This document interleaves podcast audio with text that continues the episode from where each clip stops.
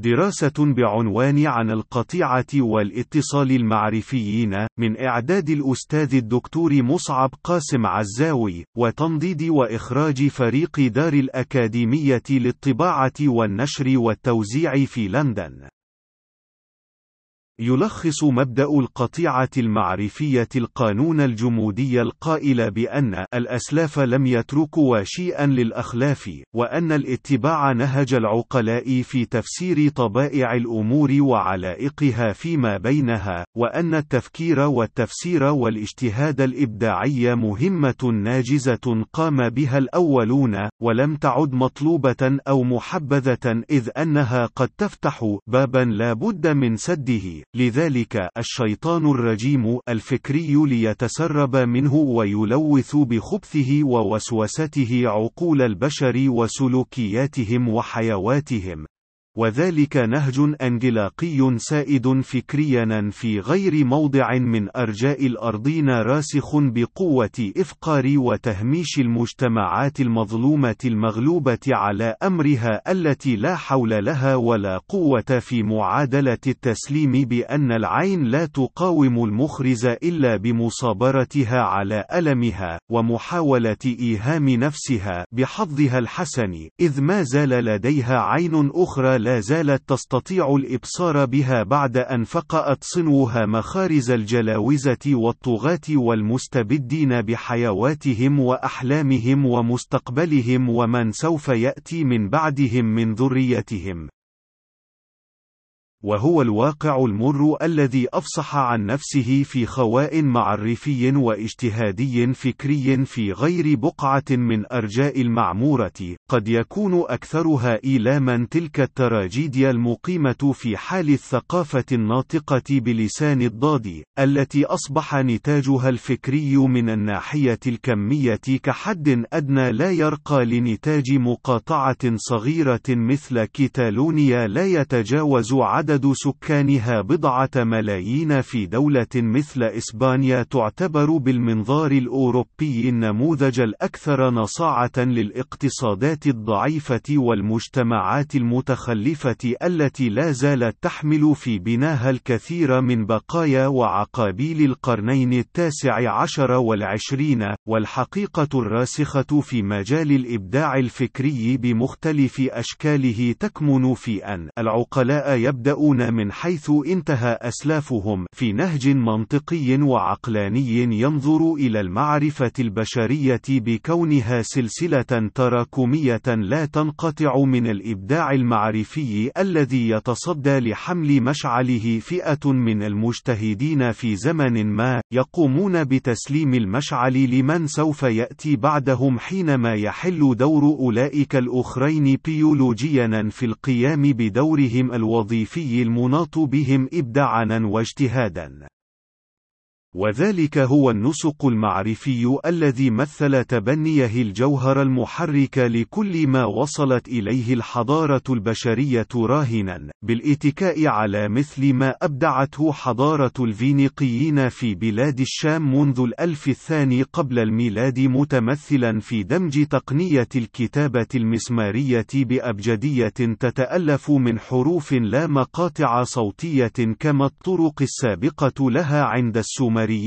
أو الأكاديين أو البابليين أو الكلدانيين أو الأشوريين، أو على شكل تصوير رسم كما في الطريقة الهيروغليفية في مصر الفرعونية القديمة من 1003 قبل الميلاد،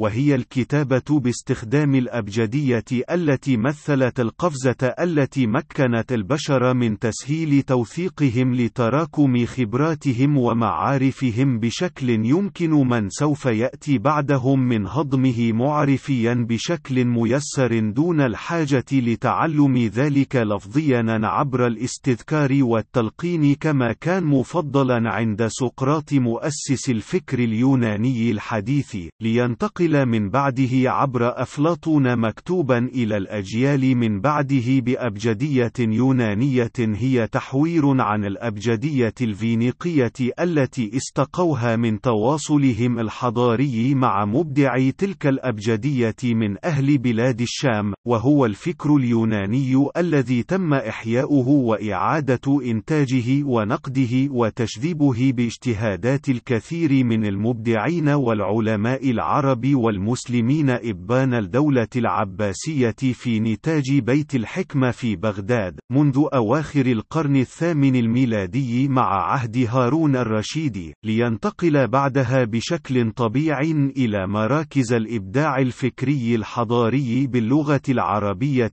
التي أسسها العرب والأمازيغ في الأندلس، والتي مثل نتاجها الفكري الدعامة التي بنى عليها مجتهدو عصر النهضة الأوروبية في المدن، الدول الإيطالية في فينيسيا وفلورنس، وجنوا أسس فكرهم النهضوي، إذ كان نتاج ابن رشد في تلخيص منطق أرسطو وغيره من مؤلفاته الفكرية منبعهم الأساسي في فهم الفلسفة اليونانية، وكانت مؤلفات ابن سينا العلمية وخاصة كتابه الموسوعية القانون في الطب أسس المراجع العلمية لتدريس الطب في أوروبا حتى مطلع القرن الثامن عشر. والحقيقة المرة هو عدم عقم المبدعين والمجتهدين الناطقين بلسان الضاد، وإنما تحول جلهم إلى مناضلين لمقارعة الاستبداد ومفاعيله من تلاوين الإفرازات القيحية للدول الأمنية العربية وطغاتها وبصاصيها وعسسها وجلاوزتها وجلاديها ورقبائها الذين قد لا يعلو في سلم أولوياتهم مهمة على واجب قمع حرية التعبير والتفكير التي قد تفتح الباب الذي لا بد من إغلاقه للتفكر بآليات الانعتاق والتمرد على ذلك الواقع المجتمعي البائس المتغول على كل حيوات البشر المتشاركين في الحطام الاجتماعي والهشيم البنيوي الشامل عمقا وسطحا، والذي قد يمثل إنجاز الفساد والإفساد الأسمى للدول الأمنية العربية.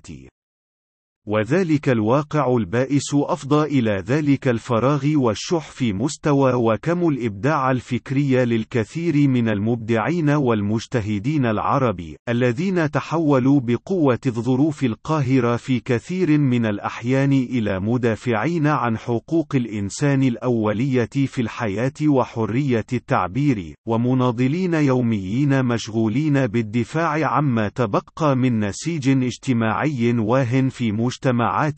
وهو دفاع محفوف دائما بمخاطر الاصطدام مع الآلة القمعية الوحشية للدول الأمنية، وما قد يستتبع ذلك من تذويب وإفناء وإعدام جسدي وفكري محتمل لكل منخرط في عملية الدفاع تلك، وهو ما أفصح عن نفسه في خواء الفكر العربي من أي اجتهادات على شكل منظومات فكرية أو فلسفية كبرى، كما هو الحال في كل الثقافات الناطقة بلغات أخرى في أرجاء الأراضين، حسب توصيف المفكر الراحل طيب تيزيني، إذ أنجل المفكرين والفلاسفة والمثقفون العرب لما يتمكن بعد من حل جزئي أو كلي للمعضلة الفكرية الكبرى التي اشتبك معها شيخ المنورين العرب عبد الرحمن الكواكبي في كتابه طبائع الاستبداد ومصارع الاستعباد، حتى ينتقلوا إلى حل غيرها. وفي هذا السياق يبرز مشروع عقول عظيمة بكونه محاولة متواضعة لتجميع وتكثيف خلاصة المرتكزات الفكرية لرهط واسع من المفكرين العالميين، وهو مشروع يهدف أساسا لتحفيز القارئ للاندفاع إلى قراءة النتاج الإبداعي والفكري لأولئك أولئك المفكرين كاملا، ودون التوقف عند تلك الخلاصات التي لا يمكن لأي منها الإلمام إلا بالقليل اليسير من جهود أولئك المبدعين. ولقد تم تجميع المادة العلمية الخاصة بمشروع عقول عظيمة من مصادر موثقة ومعتد بها، وتم إعدادها بشكل ميسر للقارئ العادي الذي لا بد أن يتحلى فقط بالميل العفوي والشغف للاطلاع وتوسيع الأفق المعرفي، وليس سوى ذلك من مؤهلات أو أرضية معرفية. والشكر موصول لإدارة دار الأكاديمية للطباعة والنشر والتوزيع التي تفضلت مشكورة بتحمل أعباء تعريب النص الأصلي لمشروع عقول عظيمة من اللغة الإنجليزية إلى اللغة العربية، وتقديمه بشكل مجاني تماما للقارئ العربي، وهو جهد تنويري يستحق كل الثناء والعرفان. والأمل الدائم يكمن في أن استنهاض العقل العربي المستقيل بقوة وعسف وقهر مستبده وطغاته وجلاديه، لا بد أن يبدأ بخطوة ما في رحلة آلاف الأميال التي لا بد أن يقطعها ليلحق بقطار العالم الأخرى التي سبقته بأشواط كبيرة، ولا بد أن تكون تلك الخطوة واثقة أكثر في حذوها إن كانت مرتكزة